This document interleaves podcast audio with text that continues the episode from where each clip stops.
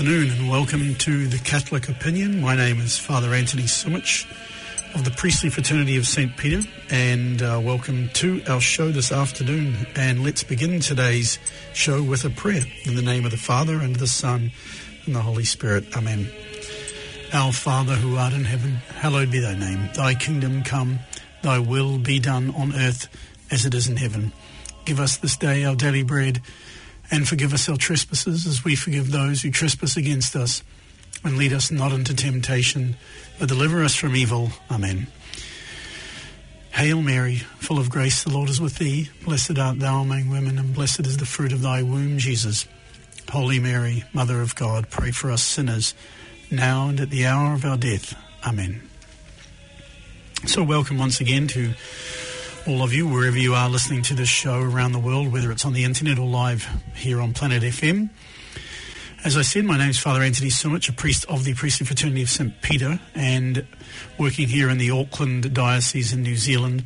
Uh, we have just gone into uh, our second bout of government-enforced lockdowns after some cases of coronavirus appeared after some hundred days without any uh, community transition uh, transmission. And so we have uh, very unfortunately... Uh, playing these political games, whether or not it is leaning one way scientifically or leaning another way medically or leaning another way theoretically or whatever it is. But unfortunately, the result of these things is that people are un- going to be cut off from the sacraments, and this can never be a good thing. So we must always look at these difficulties uh, in the world from a supernatural point of view. And as far as all of us are concerned, we must be in the state of grace. That is the most important thing that any of us can have in our lives. Uh, that great gift that Almighty God gives us, a sharing in his own life, so that we are in the state of grace, and therefore our soul is pleasing to God, and we need to eventually die in that state of grace. So this becomes the problem for each and every one of us, is that when we are in a degree of lockdown, we're unable to rectify a situation if we fall as, and find ourselves falling into mortal sin. And unfortunately, not being able to receive communion makes it even tougher for a lot of you. So kia kaha, uh, kia maya, kia manawa nui, all of you out there. And uh, so just by way of trying to keep in contact with your spiritual life, I can tell you all that if you keep an eye on our website here uh, in New Zealand, our website is F S S P dot N Z. Uh, we'll keep updates about the situation here in Auckland, but also our Facebook page, F S S P Auckland, so you can see what um, we are able to do during this lockdown. Unfortunately, we as priests have been stopped from going into rest homes and hospitals, which is a, a, a terrible shame, especially when you consider if someone is dying, they're dying. And so a priest going into a rest home like that is not going, or a hospital, is not going to endanger that person's life if they are dying. And so the necessity of receiving those sacraments being denied them is a true travesty, and one that we need to pray a lot over. So uh, we can tell you that uh, our masses are now live, and they are being streamed on the web page live mass dot net. So you can find the details on either our website or Facebook page. But if you just want to um, have a look now, you can find them at stcorona, so st corona dot live mass dot net. And when you go to that page at st corona dot live mass dot net, you can then see a number of different parishes around the world, and the one you click is Saint Anne's in Auckland, New Zealand. Our masses are at eight a.m. daily during the lockdown, where nobody is able to come to the church due to the national government and uh, diocesan regulations. Um, all masses are in private, but we here at the Apostolate, we continue to pray for you every day. Our, our daily divine office and our masses, our mass that we offer every day is at eight a.m. New Zealand, Auckland time, uh, eight a.m. And so those masses are live every day. Uh, if someone is able, depending on, on what degree of lockdown we have, if someone's able to make their own way here to Saint Anne's, whether it's by walking or by bike or whatever it is to get here, and you are wanting to have the sacraments, then you request those. And as a priest uh, of the Catholic Church, of course, we can't deny anybody confession or even uh, the reception of communion, providing that we have met government um, standards of hygiene and cleanliness and distancing and so on and so forth. So uh, if you are wanting uh, to receive especially the, the sacrament of confession, then you are more than welcome. And even if we do go to a level four lockdown, which is very strict, you can always just confess through the door of the church um, to keep those that distancing and all set up um, inside the church. And um, you would only have to kneel outside the church, so there'd be absolutely no contact whatsoever, and we can keep those spaces clean. So just to keep you in the in the loop there, we do want to um, have people in the state of grace. As I said before, it is the single most important state that we need to be throughout our lives. And um, in other news, of course, uh, the Mass that we were to be having this weekend for the Assumption of the Blessed Virgin Mary, well, we'll still be having that Mass at eight o'clock on Saturday. But unfortunately, since the church is closed under the orders of the Bishop, uh, the Mass would be in private. And uh, and that's a real sadness, because we were planning a big event at Saint Paul's College where we had been having our Sunday Masses. So just keep an eye on the website, keep an eye on the Facebook page to see any updates, as they tend to change each day. But it just appears now that um, it's only going to get more stringent with the lockdowns. However, the other news that I can bring you is the very good news, and again, this is very much subject to the situation with regards to COVID in New Zealand.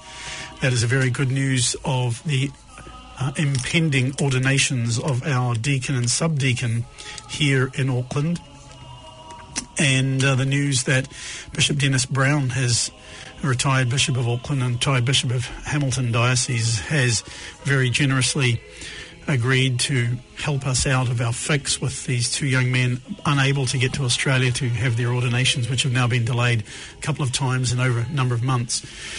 That um, COVID restrictions notwithstanding, that if we are able to go back to public masses or semi-public masses, that he will perform the ordinations uh, to the diaconate of Brennan Boyce and to the priesthood of Reverend Mister Gilbride, Roger Gilbride. Uh, this will is planned at the moment. It is planned for the third of October, Saturday the third of October, and that will be at Saint Ben's Church in Newton in Auckland.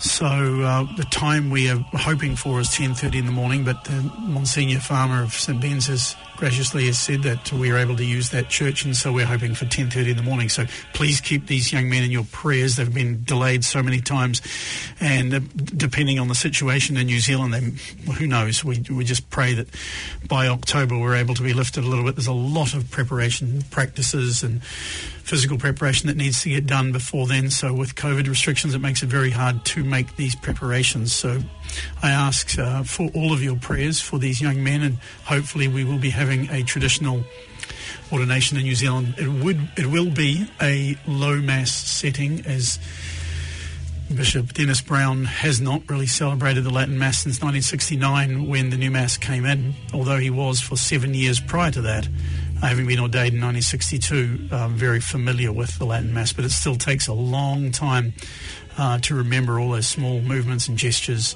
uh, that a priest would have to do whilst celebrating the Most Holy Sacrifice of the Mass in the traditional form brought to us here in New Zealand, of course, by Bishop Pompallier. So the magnificent tradition handed on to Bishop Pompallier and continued with the work of the Fraternity of Saint Peter here in Auckland, to the glory of God and the salvation of souls. So that's the good news that we've got here. And uh, without any further ado, I want to carry on with our history of the Catholic Church, as we have been walking through over these last months and years.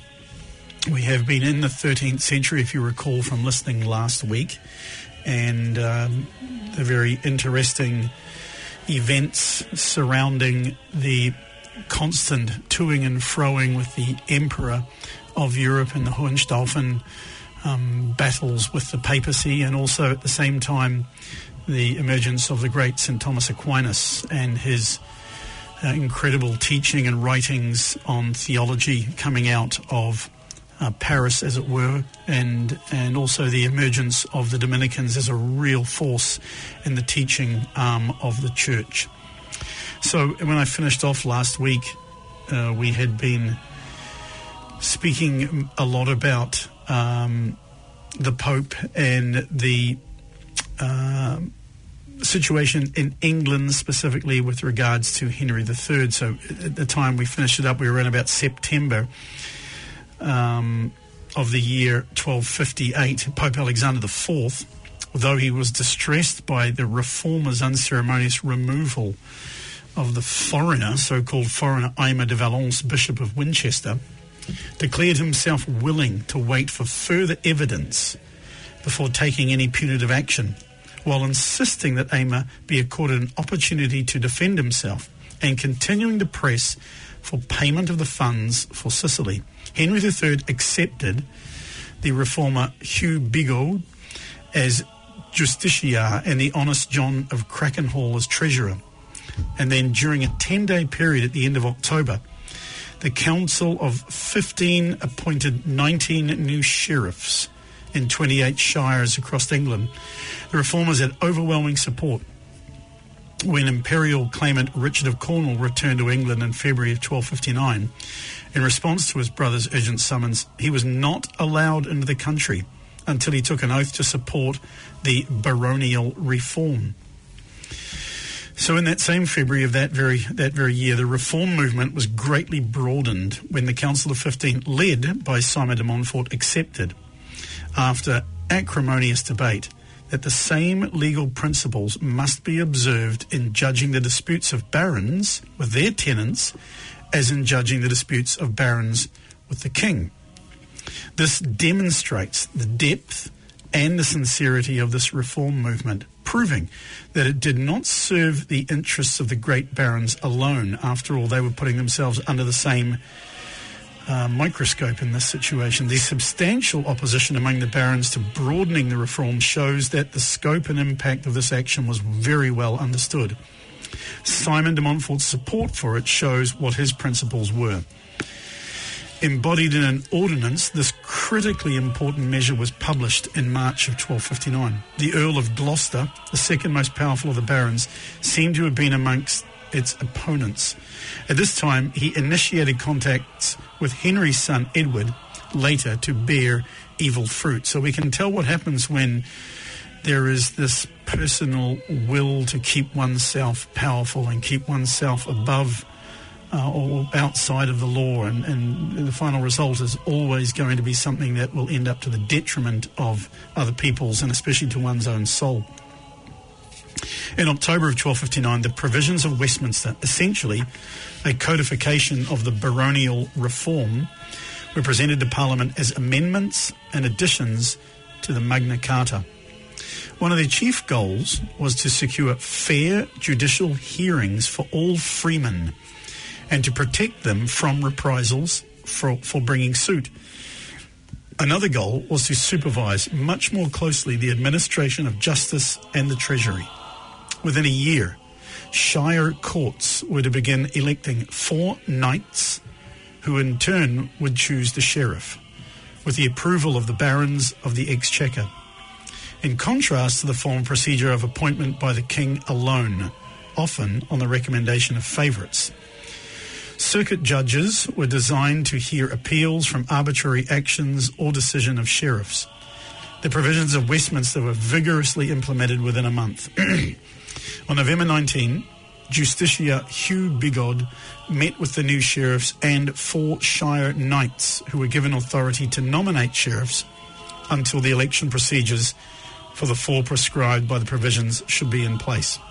Circuit judges began hearing appeals cases under the Provisions of Westminster in January of twelve sixty. Now, as I said last week, when we consider this is in the thirteenth century, and those of us who look back in the Middle Ages, at the Middle Ages, as some sort of crazy period of just powerful nobles and kings and people who had all the money and the power and the land, just lording it over everyone else who was a peasant, we start to realise that this was absolutely not the case. Yes, there were abuses, but there are lots of abuses today when we have these enormous judicial systems. But obviously, these over seven centuries ago, there was a, a real effort being made to build a society that was based on very just principles, although there were always going to be problems. In November of twelve fifty-nine, Henry the Third left for France for the formal signing of the treaty between France and England on December the fourth. He was in no hurry to return, In January, he wrote to Hugh Bigod, regent in his absence, that he wished the first of the triennial parliaments for twelve sixty, scheduled to meet in February, to be delayed. Now, suspecting that Henry was planning resistance to the reform, Simon called for Parliament to meet regardless of the king's wishes, but Bigod delayed, hoping the king would return soon. In March, Henry wrote to Bigod ordering him to bring an army to London by April twenty-fifth, summoning eight earls and ninety-nine barons and their feudal service, but not including Simon de Montfort. Bigod obeyed. On April eleventh, Henry wrote an open letter reviewing his reign and rights, declaring that the proposal to hold a parliament without his consent showed that a state of rebellion existed, and that he would come with an army to restore order. Simon tried, but failed to persuade the Council of fifteen to oppose Henry's return. And on April twenty-third, the king landed with three hundred French knights and the Earl of Gloucester by his side. Richard of Cornwall mediated between the two sides so that there was no immediate clash. Henry had to send most of his troops back to France. Saint Louis sent one of his bishops to assist Simon when Henry attempted to put him on trial, and he was acquitted by Parliament after a committee of bishops and the Council of fifteen refused to indict him. But Henry's tactics had effectively divided the baronial reformers, in particular by setting the Earl of Gloucester and Simon, the Earl of Leicester, at loggerheads. In October, the barons had let Henry replace Hugh Bigod as Justiciar and Henry of Wingham as Chancellor with more compromising men. Honest treasurer John of Crackenhall had died and been replaced by a more malleable man. In March, Henry judged that the barons had weakened sufficiently for him to be able to denounce the rule of the Council of fifteen as conducted for the private advantage of the barons, not for the benefit of the kingdom, and wrote to the Pope asking for absolution from his oath to maintain the Provisions of Oxford, which he denounced by name, demanding his full royal power back. Pope Alexander the Fourth, who had been angered by the refusal of the barons in twelve fifty-nine to obey his order to restore Aimer de Valence to the See of Winchester, on April fourteenth did absolve Henry the Third from his oath to maintain the Provisions of Oxford on the grounds that it was extorted from him by force, on pretext of reforming the realm. On May the seventh, the Pope directed the Archbishop of Canterbury to excommunicate anyone refusing to accept Henry the Third's full authority as king. Eighteen days later, Pope Alexander the Fourth died at Viterbo. His last actions regarding the situation in England cloud the memory of an otherwise admirable pontificate, for the baronial reform movement had been one of the most high-minded and truly Christian undertakings of the age, despite the inevitable admixture of personal greed and ambition.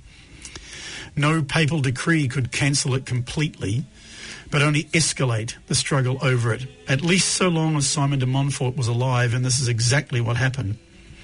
On the other hand, Henry was an exceptionally pious king, and the popes had regarded themselves as bearing a special responsibility to protect the King of England ever since King John's spectacular gesture of handing the whole kingdom over to the Pope and receiving it back as a fief.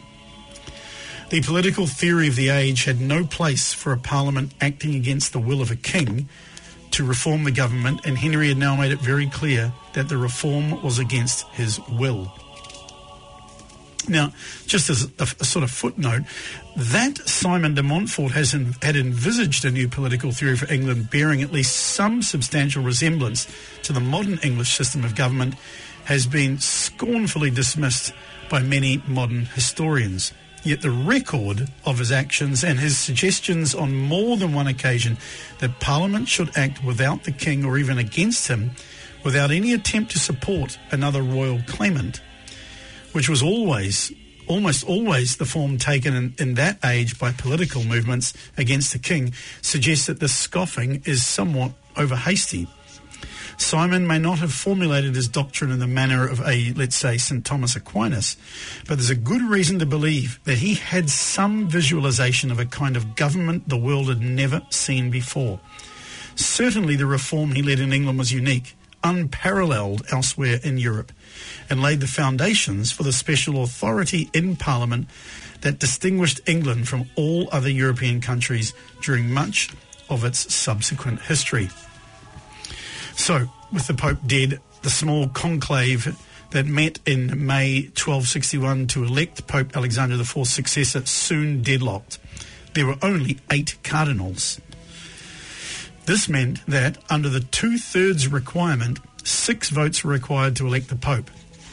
There is evidence that this large majority might have been obtain, uh, obtained for the Dominican Cardinal Hugh of Saint-Cher or for the Cistercian Cardinal John Tollett of England, but both men refused the pontifical office. Often the right men to do it if they were refusing. With no other cardinal able to get six votes, the conclave had to look elsewhere, though they hesitated long before doing so eventually. On August twenty-ninth, they unanimously elected James of Troyes, capital of the province of Champagne in France, a learned and able man, whom Pope Innocent the Fourth had made Bishop of Verdun and Pope Alexander the Fourth had made Patriarch of Jerusalem. James took the papal name Urban the Fourth. Now, James had been appointed Patriarch of Jerusalem back in twelve fifty-five, but had not reached Accra until five years later. During his year in the ever-embattled Middle East, he had tried to heal the endless, vicious and often petty disputes among the Christian merchants in the Levant, particularly the most bitter rivals, the Genoese and the Venetians. He had also faced the difficult question of the pro- proper policy towards the Mongols, once again on the warpath. Hulagu, younger brother of the new great Khan Mangu, had surged into Iran during twelve fifty-six and had taken and destroyed the area of the dreaded assassins of, at Alamut. In February twelve fifty-eight, Hulagu had taken Baghdad, killing the Abbasid Caliph, who, though now much limited in his political and military power, was still regarded as by most Orthodox, Orthodox Muslims as their religious leader. Hulagu's ferocious warriors had sacked Baghdad for forty days and killed eighty thousand people, taken away immense treasure, and left the great Muslim city a barely surviving shadow, which took forty years to regain one-tenth of its former size. You can imagine the devastation. Though Christian optimists hoping to convert the Mongols and make crusaders out of them made much of the fact that the mother of Mangu and Hulagu was a Christian, her faith seemed to have made little impression on her sons, who resembled much more of their grandfather, Genghis Khan. In May of twelve fifty-eight, Mangu, at the other end of Asia, had launched an all-out invasion of southern China, then ruled by the highly cultured Sung dynasty. In September twelve fifty-nine, Hulagu had invaded Syria, and in the winter of twelve sixty, his Mongols had overrun it, taking Aleppo and Damascus. But by then, Mangu had died in China, as when Genghis Khan's son Ogadai died in twelve forty-one, the Mongol leaders had to return to their distant homeland to choose a successor. Kublai and Arikbuka contested the succession, and Kublai prevailed, but was never able to exercise power west of Mongolia. When Patriarch James, the Pope-to-be, arrived in Palestine, the Egyptians, under Kutuz and Baybars, were already marching on Syria in a furious counterattack against the weakened Mongols, commanded in Hulagu's absence by a Christian general, Kitboga. Kitboga was supported by the Crusader king Bohemond the Sixth of Antioch and the Christian king Hetoum I of Armenia, but opposed by the remnant of the Crusader kingdom at Accra, whose leaders allowed the Egyptian army to cross its territory as it marched to confront the Mongols. The advice of the newly arrived Patriarch James would certainly have played a significant role in this decision and may well have been in favour of it, though we do not know for sure. On September third in twelve sixty, the Mongols had suffered their first decisive defeat since the initial appearance of Genghis Khan at the Battle of Ain Jalut. It was mainly due to the superb military abilities of the Mamluk generals Baybars of Egypt. But Baybars were as ruthless as the Mongols themselves.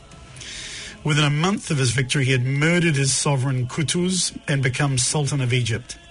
Because Antioch and Armenia had helped the Mongols, Baybars concluded that the Crusader kingdoms were likely to support Mongol invasions in the future and must be eliminated.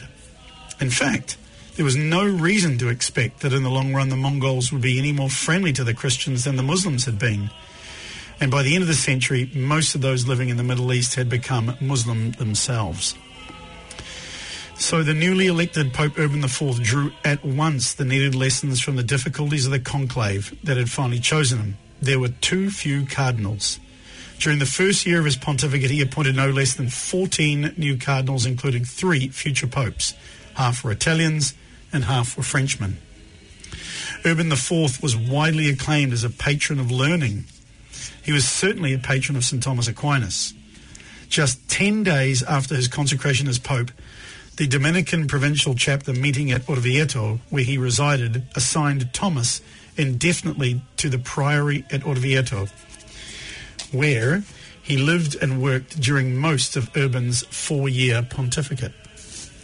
In the dedication of his commentary on Saint Matthew's Gospel to Pope Urban the Fourth, Thomas spoke of the studious zeal which had led Urban to ask him to write this commentary, and I quote from Saint Thomas Aquinas, "I submit it to be examined and corrected by the decisions of your supreme authority.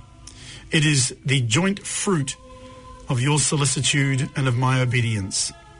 Deign to accept it so that, just as the order to write it came from you, the final appreciation of its value may be pronounced by you, as rivers return to the source where they have sprung," unquote. Urban the Fourth also requested Thomas to write a book delineating and explaining the erroneous doctrines of the Greek Church. Just a month before Urban was elected Pope, Michael Palaiologos, the Greek emperor of Nicaea, who claimed the Byzantine imperial crown, had been surprised to find a small army of his regaining Constantinople from the moribund Latin imperial regime. His army was admitted under or over the poorly guarded walls by sympathizers within the city, while most of the small Latin garrison and the guarding Venetian fleet were away, trying to take some islands in the Black Sea. Michael Palaiologos had no idea the reconquest would be so easy. The Greek recovery of Constantinople and restoration of the Byzantine Empire had made the question of religious reunion with the separated Greek Church more urgent. It appears to have been during this period that Thomas Aquinas began his extraordinary practice of writing several books at once. Even if he had occasionally done so earlier, he had to do it on a grand scale during the year twelve sixty-three, when there is no doubt that he was simultaneously writing the Summa Contra Gentiles, his book against the errors of the Greeks, Contra Errores Graecorum, and his commentary on Saint Matthew's Gospel. But for all his learning and experience, Urban the Fourth was not a decisive pope. His letters and actions regarding the restored Byzantine Empire during the years twelve sixty-two and twelve sixty-three are unfortunately redolent with indecision. On the one hand, he longed to restore the unity of Christendom through a firm acknowledgement of papal authority by the Byzantine Emperor Michael Palaiologos, and on the other hand, he preferred to work with leaders he knew better, particularly the French, French Prince Charles of Anjou, whom he hoped to place on the throne of Sicily and South Italy, and whom everybody knew had great ambitions in Greece. Michael's first letter, which reached the Pope probably in June twelve sixty-two, called for reconciliation and peace with the West, and a, with a promise that the Greeks would forgive the injuries they'd suffered from the Latins, a pointed reminder that these injuries had not been forgotten, but said nothing specific about full religious submission to the Pope or the apparent doctrinal differences that had developed between the Greeks and Latins. The Pope surely knew by this time that Emperor Michael had ordered his young colleague John Lascaris, the legitimate emperor, blinded on Christmas Day of twelve sixty-one, and that his own patriarch had excommunicated him for it. Such an act did not encourage trust in Michael Palaiologos. So with time running out today, we're going to pull up stops uh, with that. And let's remind each and every one of you about our information on our webpage, especially in these difficult times of masses and no masses and open churches and closed churches. So look at our website, f s s p dot n z, or our Facebook page, F S S P Auckland. And we hope to have you back here next week. So may God bless you all. And uh, we hope to have you back listening once again next week. And God bless. Stay safe.